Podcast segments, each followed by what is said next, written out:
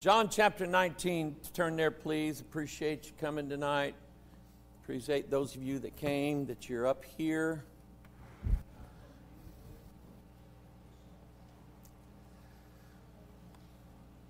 A lot of folks to pray for, and uh, a lot of things to keep in mind. Um,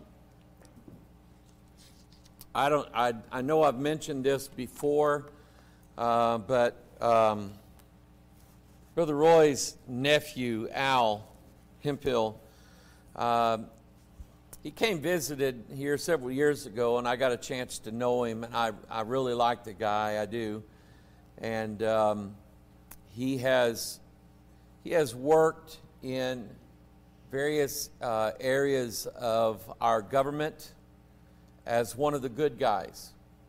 Um, and he has sort of opened my eyes to uh, help me see um, some of the um, some of the goings on in the United States government, things that aren't good.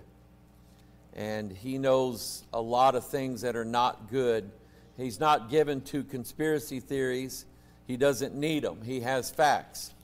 And um, uh, some things that he shared with me was uh, number one, a lot of people in the especially the uh, Department of Justice, very liberal, very liberal, leftist leaning people in the Department of Justice, and that's a shame because uh, we know by experience that left leaning judges, left leaning prosecutors, uh, they do not administer justice the way justice needs to be administered in this country. Um, you know, I believe in mercy. I believe in uh, giving people a second chance and things like that. But after so often, you just got to pull people off the street because they're dangerous. And uh, liberals don't understand that, and I don't. I don't know that it's a, necessarily a a uh, concerted effort to destroy the entire nation, but that that is the direction that it's going.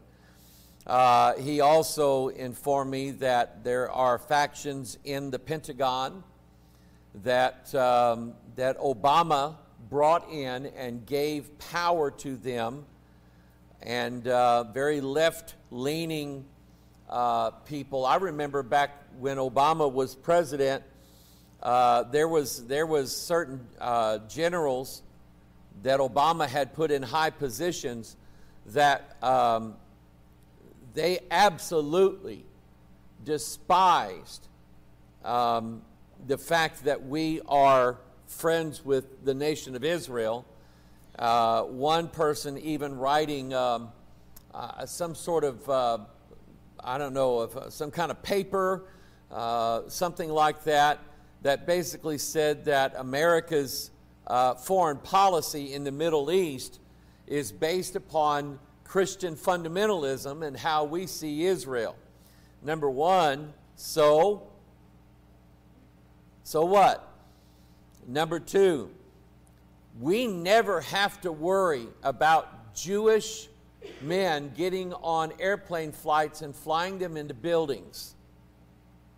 We never have to worry about um, Jewish uh, men or women that will strap bombs to themselves and blow themselves up along with innocent people. We never have to worry about things like that. But with the Islamic Arab states, you have to worry about that because they have proven over and over and over again that that's what they'll do. And uh, so, anyway, Obama's people that he put into the Pentagon, uh, they do not like the fact that we keep Israel as our best and closest ally in the Middle East. But it is a matter of, of uh, national security that we favor Israel, that we join with Israel's fight against her enemies. And this past weekend, it wasn't just uh, a car bombing, it wasn't just somebody blowing up a bus. This was an act of war against the state of Israel, and Israel responded accordingly with an act of war. You have to understand, you're going to see on television, you're going to see on YouTube feeds, and you're going to see videos on Facebook.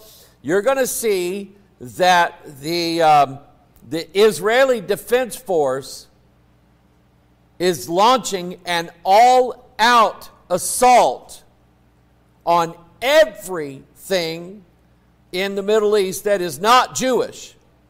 They are blowing up buildings, apartment buildings, they're blowing up factories, they're blowing up um, Hamas's ability to wage war. Um, and just because there are um, civilians who live in and around those places, that's done strategically. Hitler did the same thing. He put people all around his, uh, his airplane factories, uh, his tank factories, and so on, and just dared the United States and the Allies to bomb them. Well, we did. We bombed them.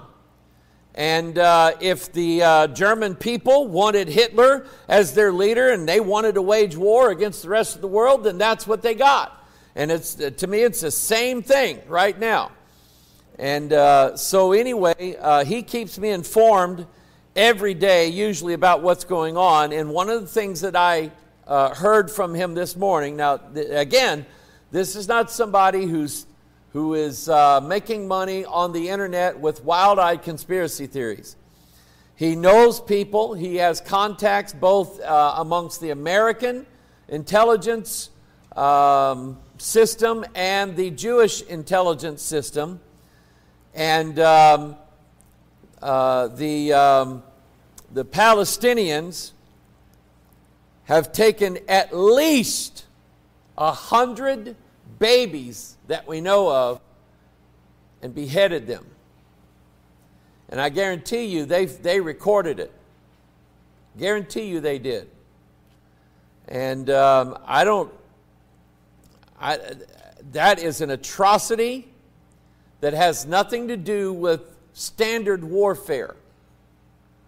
So, um, they meant to do that, although I, to me, it just doesn't make sense. All you're going to do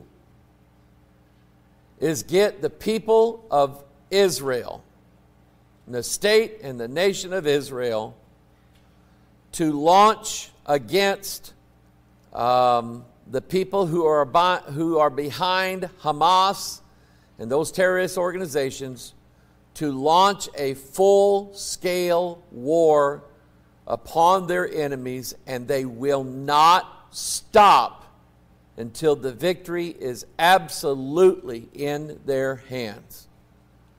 No peace treaty, no uh, softening. Uh, the fact that Netanyahu is still prime minister means that Netanyahu will fight until the very end. That's who he is. And um, and Iran too. And I don't care uh, I don't care who on Facebook doesn't like me anymore. Um, I'm going to stand with Israel. And if you want to stand against them, you go right on ahead. But I, if I were you and I were smart, I wouldn't do it. Yeah, you can stand with us. Uh, we believe in the, the nation of Israel. In fact, we to get a to get an Israeli flag and hang it out here in the front. So it ain't like it ain't like we already don't have enough enemies. Yeah. That hate us and trying to do everything in the world to destroy us. John chapter 19, if you would please. Uh, y'all pray for me. I'm not feeling very well this evening, and uh, I would ask for your prayers uh, tonight. Um, and I, I don't know if it's because I'm not feeling well uh, that I also feel this way as well, or it's just, I don't know, but I just, I don't know. I'm down tonight. Um, I'm not feeling well physically, not feeling well emotionally.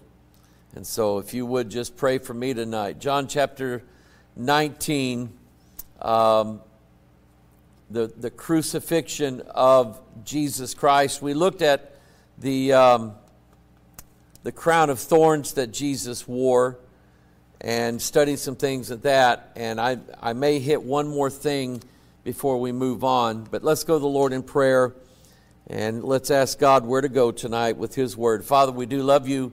And I thank you, dear God, for all those that you've gathered into this room. And Father, I pray, dear God, that you would stir up the hearts of your people, Lord. Um, Lord, who don't see the value of gathering together and, and hearing your word and having your word taught, having your word preached. Lord, there is great value of learning more and more uh, from what is in this sacred book. Father, I'm not done studying it out. I, there, I haven't learned everything that I need to learn from this book. I still have a lot to go. So, Lord, it is a joy for me to open up its pages, to read it, to study it, to know it, to memorize it. And I pray, Heavenly Father, God, that you would, uh, that you would stir up your people, Lord, that they would have a desire to want to gather together with us, join us as we study your word, both here and, Father, the people online. I pray, God, that you would open up our eyes and our ears and give us, uh, Father, Lord, some wonderful things, Lord, that uh, we can both uh, re- rejoice in ourselves and then we can be glad to share with other people who need to hear it. Father, I pray, Lord, that you would, uh, uh, again, Lord, just open up our eyes and our ears and our hearts tonight as we study your word. Father, we pray, Lord, for the people of Israel.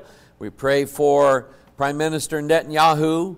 We pray, dear God, for the soldiers. We pray for all of those who stand ready to defend uh, their land against all of their enemies. And I pray, Heavenly Father, Lord, that uh, even God, that if, if necessary, Father, that you would bring tremendous defeat upon the people of Israel to cause them to cry out unto you, God, to be their Savior. Nothing is more important than that. And I know, Lord, that it's in your word. I know, Father, that it is in the pages of this book. It's prophesied. It is going to happen. And Father, whatever you have to do to open the eyes of the people of Israel, Father, would you do that?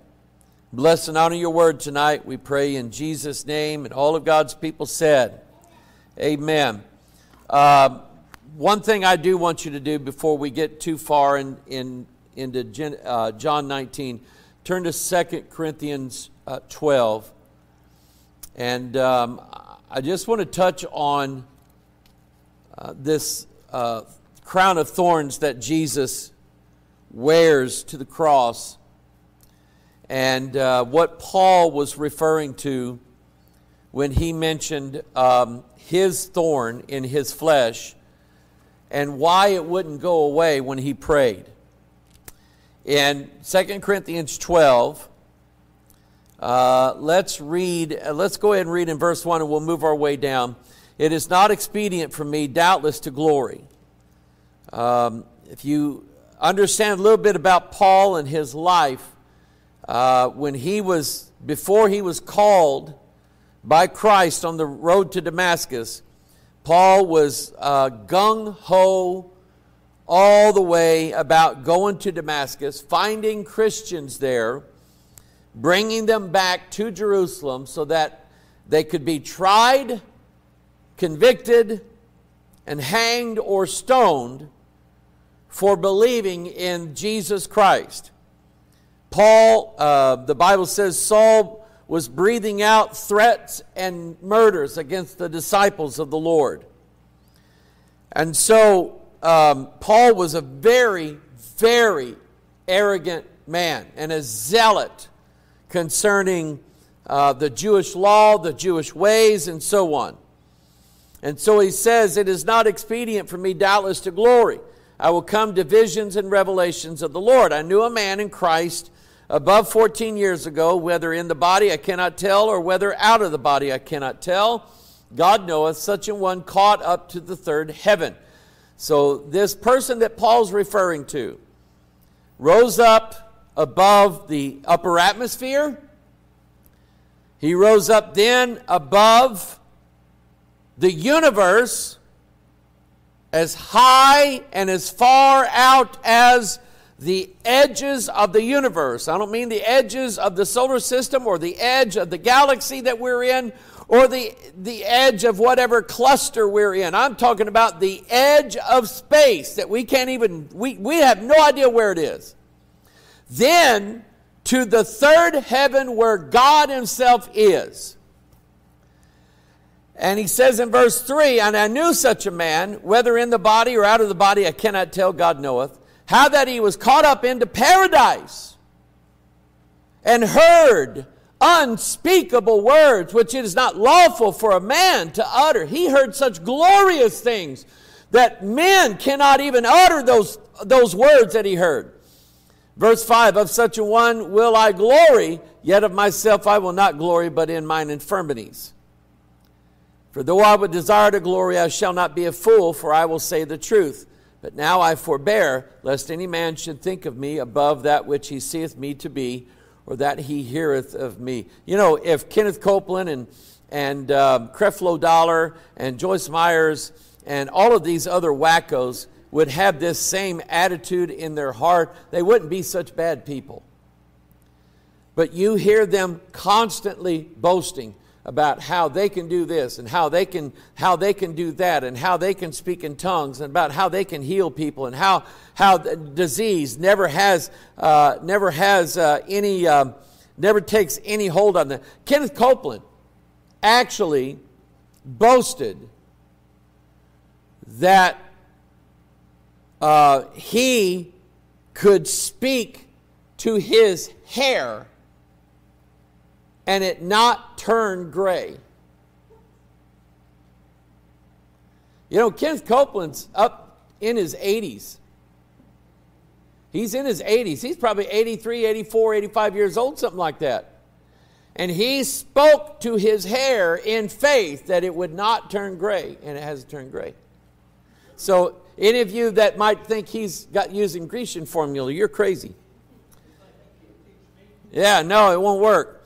He's lying through his teeth, is what he's doing. But anyway, uh, here he says, uh, verse 7 Lest I should be exalted above measure through the abundance of the revelations, there was given to me a thorn in the flesh, the messenger of Satan to buffet me, and lest I should be exalted above measure. Now, here's what he's saying. A thorn, we've already learned this from other places in the Bible, a thorn is a spirit. It's a devil. Okay? It's not just uh, a, a rose bush thorn or uh, a thistle, or we used to call them sticker bushes when we would run through the woods when I was little. Uh, and you run into that pile of sticker bushes and you're screaming loud and everything like that, getting them off of you. But these are actual spirits, and he, and he names it. He says, A thorn in the flesh, and then right after that, a messenger of Satan to buffet me lest I should be exalted above measure. In other words, Paul said, because he went 14 years by himself and met with Jesus every day, and every day Jesus showed up and taught him the doctrines, the lessons, the, what the sacrifice means, what the Passover means, what all of the prophecies means. I think Paul knew probably most everything there is to know. I think Paul knew it. And Paul's nature was if I know all these things, well, I tell you what, I'm, my nature is people better listen to me. If they want anything, they better come to me to get it. And that was in his nature. He was a very, very proud person. But God gave him this thorn, and it was a devil and a messenger of Satan. And this messenger of Satan, we're not told in what way, but he would buffet Paul every day.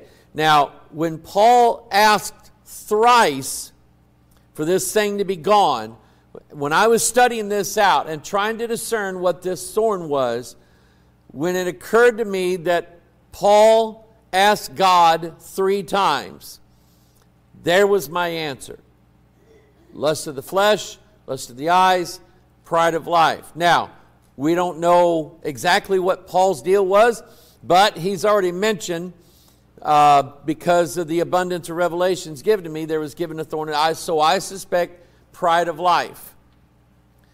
With you, it may not be pride of life, it may be lust of the eyes, or it may be lust of the flesh in various forms. But one way or the other, everybody in this room, everybody not in this room, everybody watching online, there is a thorn in your flesh. God is the one who put it there. And if God decides to remove it, He will, by His grace and His goodness, He will remove it. But it may be that He removes one and gives you another one. Bottom line is, you're not getting out of this world without a devil chasing you all the way into heaven. And so he's, and in that he says, uh, verse 8, For this thing I besought the Lord thrice that it might depart from me. And he said unto me, My grace is sufficient for thee, for my strength is made perfect in weakness. Most gladly, therefore, will I rather glory in my infirmities, that the power of Christ may rest upon me. I have my thorns. And I've seen them over the course of my life change. I've seen them change. Uh, at one time in my youth, let's say from the time I was in Bible college and then past that, um, really before I came here, my biggest thing was pride. I was very prideful of uh, what I could do as a, as a young preacher. I had told myself one time, Mike, you could probably apply for and get just about any church that you want. And uh, God, heard my, God heard my brain think that. And God said, Oh, yeah? And so God took my pride away, but He gave me a different thorn. And I didn't like it. I don't like it to this day. I don't like it. Uh, but God gave it to me. Now, upon my death, the power of those thorns will, will diminish and go away because Christ bore that crown of thorns upon his head so that when he died, their power dies with it. When I die, and if I die in Christ, which I have every reason to believe I will, then the power of those thorns will cease in me and I will never, ever, ever have to deal with those ever again. And I'll be thanking God for eternity that I don't have to deal with those anymore. For eternity, I'll be praising God, not having to deal with this. Now, um, so you can probably look at your life right now and see what your thorn is. Maybe it's um, something related to uh, lust of the flesh. Uh, and that doesn't always have to do with something that's dirty or lascivious or fornication or anything like that. Um, you can want, at, at one time, I wanted acceptance. I wanted everybody to accept me and everybody to like me and everybody to, to think that I was really something. Okay, that was a lust in my flesh. Lust of the eyes. We talk about lust of the eyes and and and you know talk about how people see things on the internet or look at things on the internet that they shouldn't look at. That doesn't always have to do with something filthy or something lascivious. It could be your problem is you like maybe if you're a guy maybe you like new tools and you like um, you like uh, new ski boats or you like uh, you like to go fishing, and so anything related to fishing you like that's and every time you see something like that that's brand new, boy, you got to have that, and so on and so on. And that is a that is a uh, uh, a lust that you have with your eyes. You look at those, you go to Bass Pro Shop and just go, oh, I wish I had that, wish I had that, wish I had that, wish I had that. And we can get into those things like that. But the bottom line is everybody has them. And they're there so that um, we don't get too far away from what God wants in our lives, for what God wants us to do, and so on. And He uses those to keep us so that when we do something for God, we don't jump up down and toot our own horn and take all the glory for it. Yay, I did this, I did look at me, look at how look at what I'm doing, look at how I'm doing this and how I'm doing that. I've done that before. I have done that before.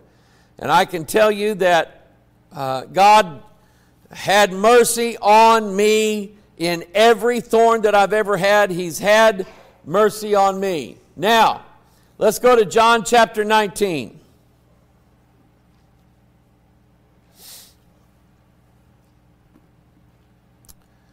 John chapter 19.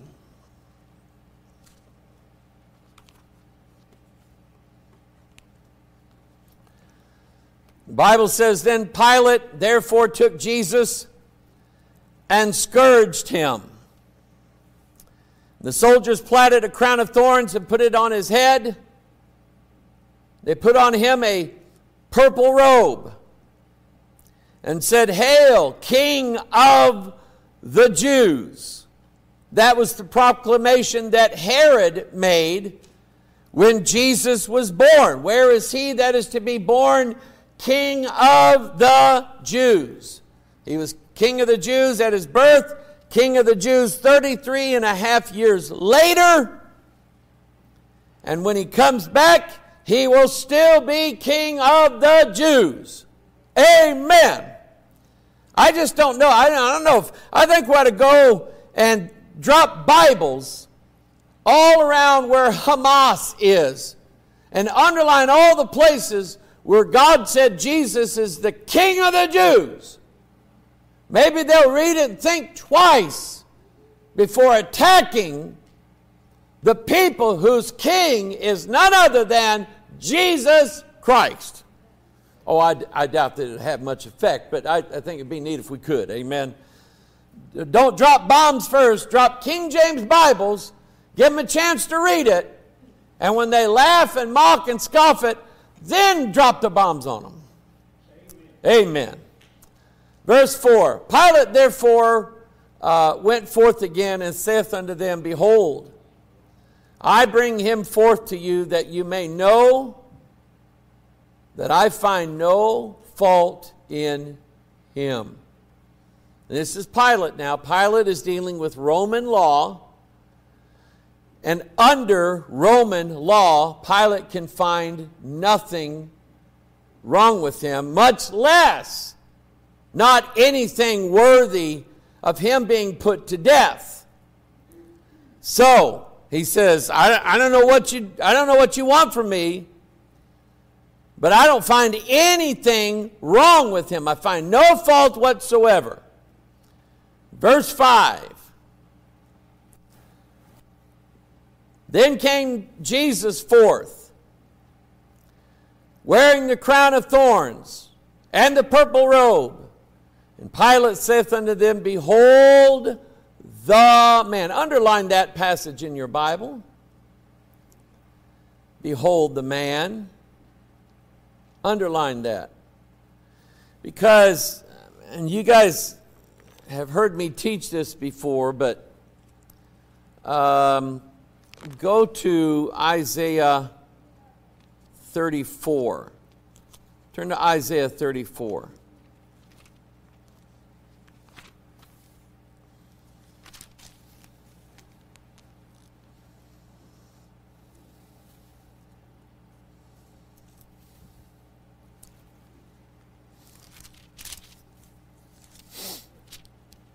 In Isaiah 34, here it is. I found it in my Bible.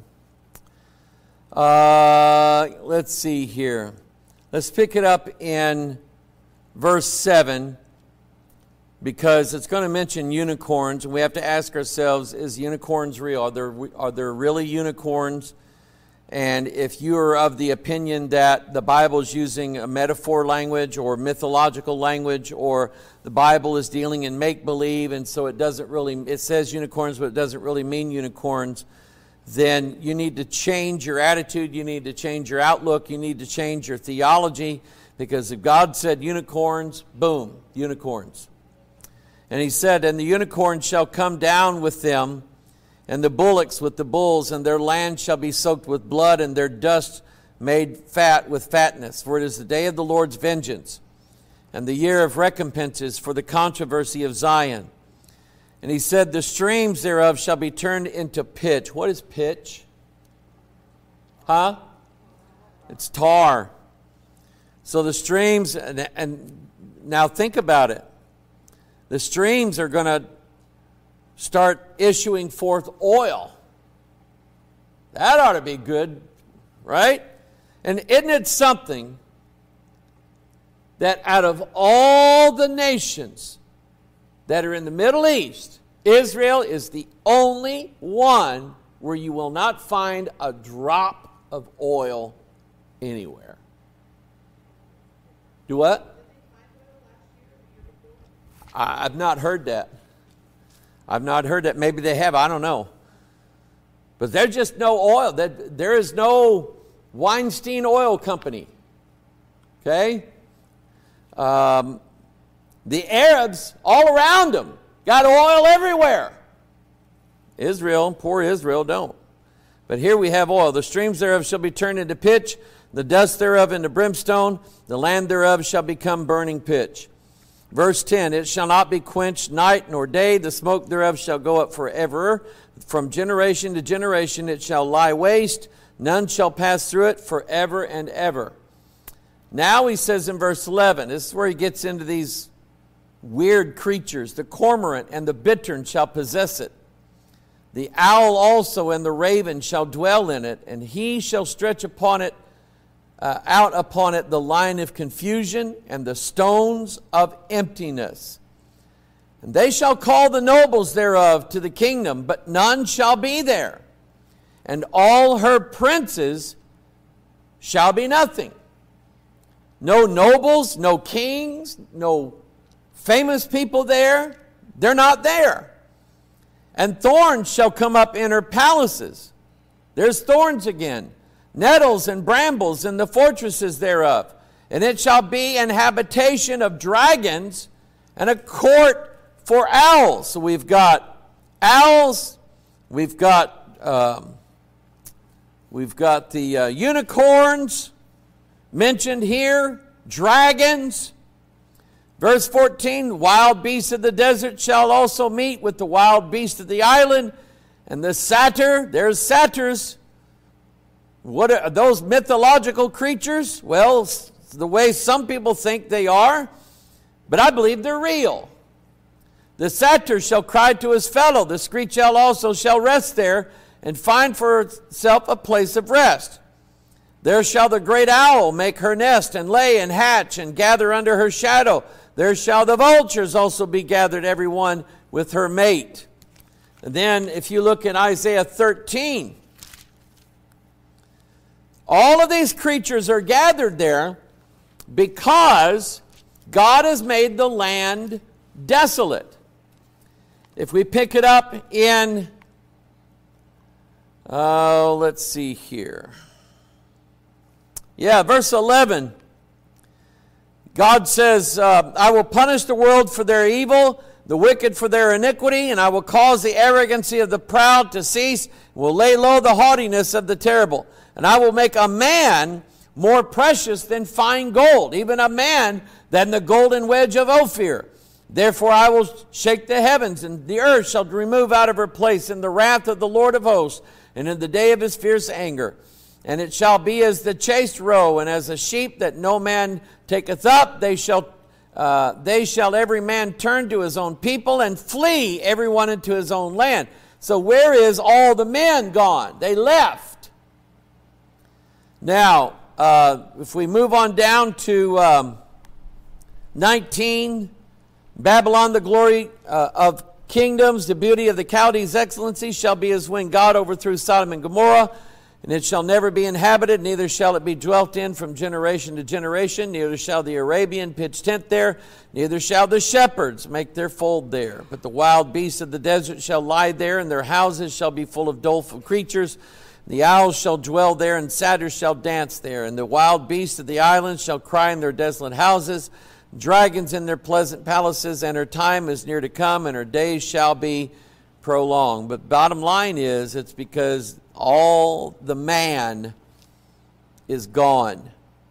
When the man is gone, these creatures move in. So let's go back to um, John 19 when Pilate says, Behold the man. Uh, you have a, um, another verse that goes along with um, when it comes to the, the mediator between God and men, the man, Christ Jesus. So the man is Christ. The man mentioned here in John 19 is Christ. The man where Paul mentioned it, the man, Christ Jesus, it's Christ Jesus. When the man is present, the dragons and the owls and uh, everything else, they will, they will not be present. When Christ is gone, when the man has left, when the man is no more, then these creatures will move in. Um, I don't have time to get into all that, but let's, let's keep reading in John. Pilate says, Behold the man. Verse 6 When the chief priest, therefore, and the officers saw him, they cried out, saying, Crucify him, crucify him. Pilate saith unto them, Take ye him and crucify him, for I find no fault in him. In other words, if you're going to do this, let it be on you. I'm not crucifying him, I'm not doing it. I find no fault in this man, and I'm not touching him. If he has broken your law, then you take him and do with him what you please, but I'm not doing it.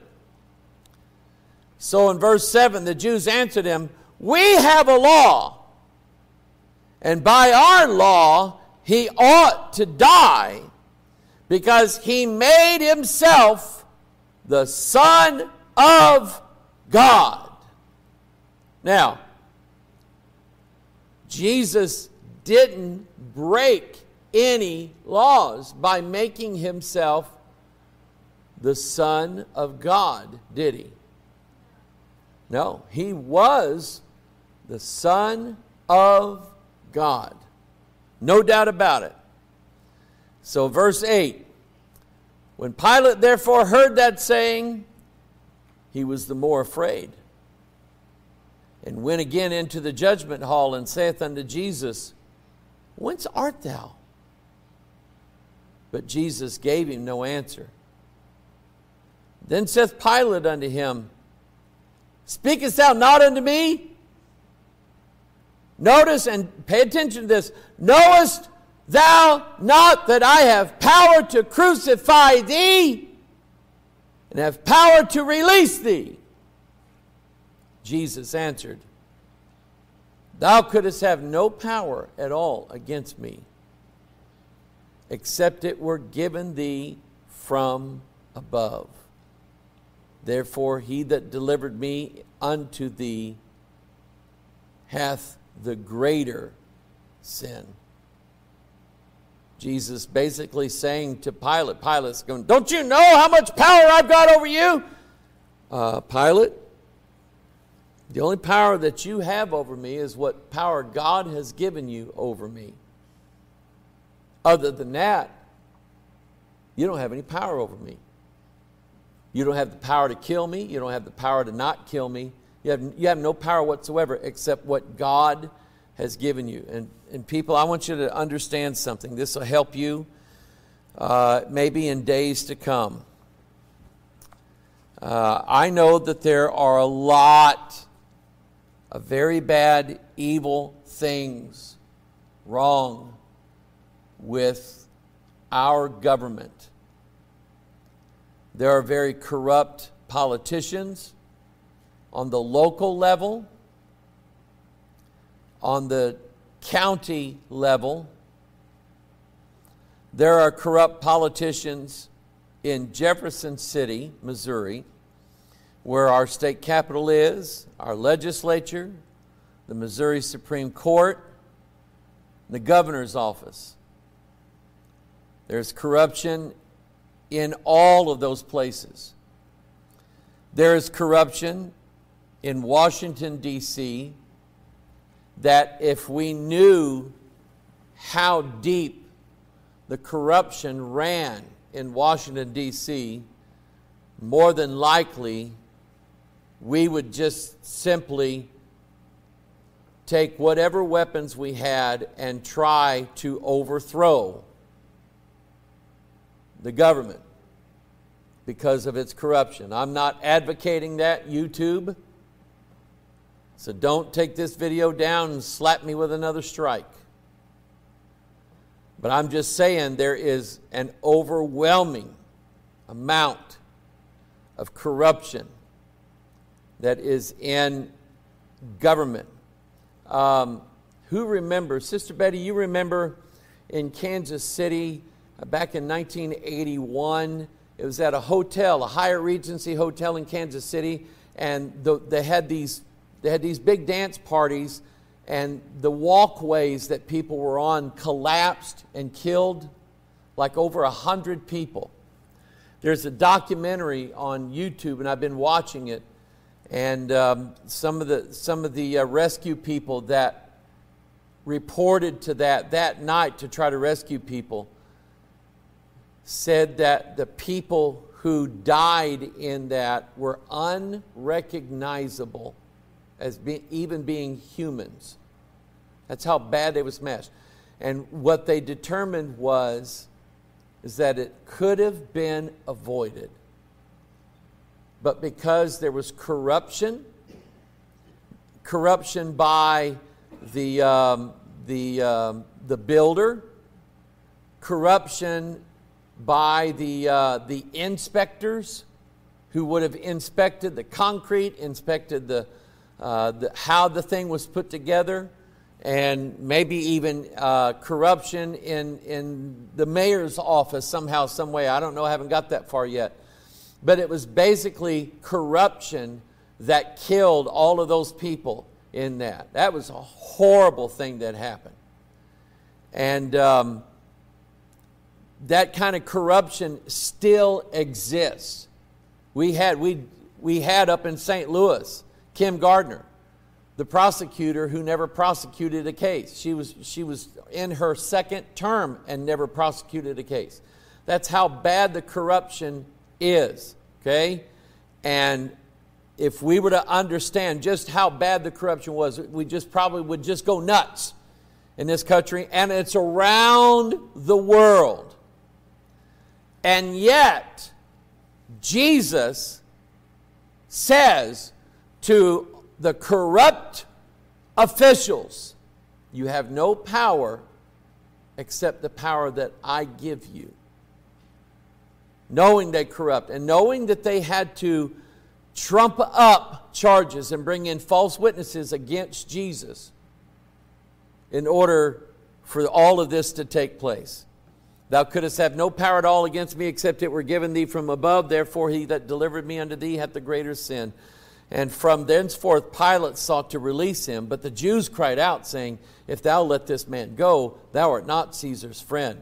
And whosoever maketh himself a king speaketh against Caesar. So let me read this and, and we'll be dismissed. In verse, verse 13, when Pilate therefore heard that saying, he brought Jesus forth and sat down in the judgment seat in a place that is called the pavement but in the Hebrew, Gabbatha. And it's called the court of the pavement. And it was a place of judgment where everybody would gather, Pilate would hear the case, and then he would rule upon it. And it was the preparation of the Passover at about the sixth hour. And he saith unto the Jews, Behold your king. But they cried out, Away with him, away with him, crucify him. Pilate saith unto them, Shall I crucify your king? The chief priests answered, We have no king but Caesar. Then delivered he him therefore unto them to be crucified. And they took Jesus and led him away.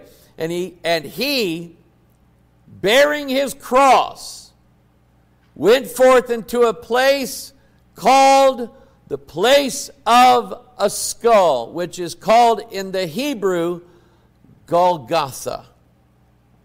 Where they crucified him and two other with him on either side, one, and Jesus in the midst. And in verse 19, and Pilate wrote a title and put it on the cross. And the writing was Jesus of Nazareth, the King of the Jews. This title then read many of the Jews, for the place where Jesus was crucified was nigh to the city. But I want you to, one thing I want you to know it was without the city, it was outside of Jerusalem, because that fulfilled the law of the scapegoat. Where Jesus was crucified was not in the city, and it was written in Hebrew and Greek and Latin. Jesus of Nazareth, the King of the Jews. Then said the chief priests of the Jews to Pilate, Write not the King of the Jews, but that he said, I am King of the Jews. Pilate answered, What I have written, I have written. In other words, I'm not changing it. You can be mad at me all you want to. But I'm not writing that we're accusing him of being king of the Jews. I think the Holy Ghost had Pilate write down these words to his man who was going to carve this into a plate Jesus of Nazareth, the King of the Jews. And in all four Gospels, you have variances about what they say, but all four of them say, the King of the Jews. And so, for all of you online, quote unquote, Bible experts who think you know more than anybody else, who think that uh, because you've read some conspiracy theories by certain people and you've fallen into it that you know more than anybody else. And that God hates the Jews now. He's angry with them all the time and he's going to kill them, and they're the ones responsible for all the evil things that have happened. In fact, that they say the Jews were responsible for 9 11. And anything that goes on in this country, they like to pin on some Jewish conspiracy somewhere. But I'm here to tell you that God still says that Jesus is the King of the Jews. And one of these days, He's going to prove it. He's going to prove it.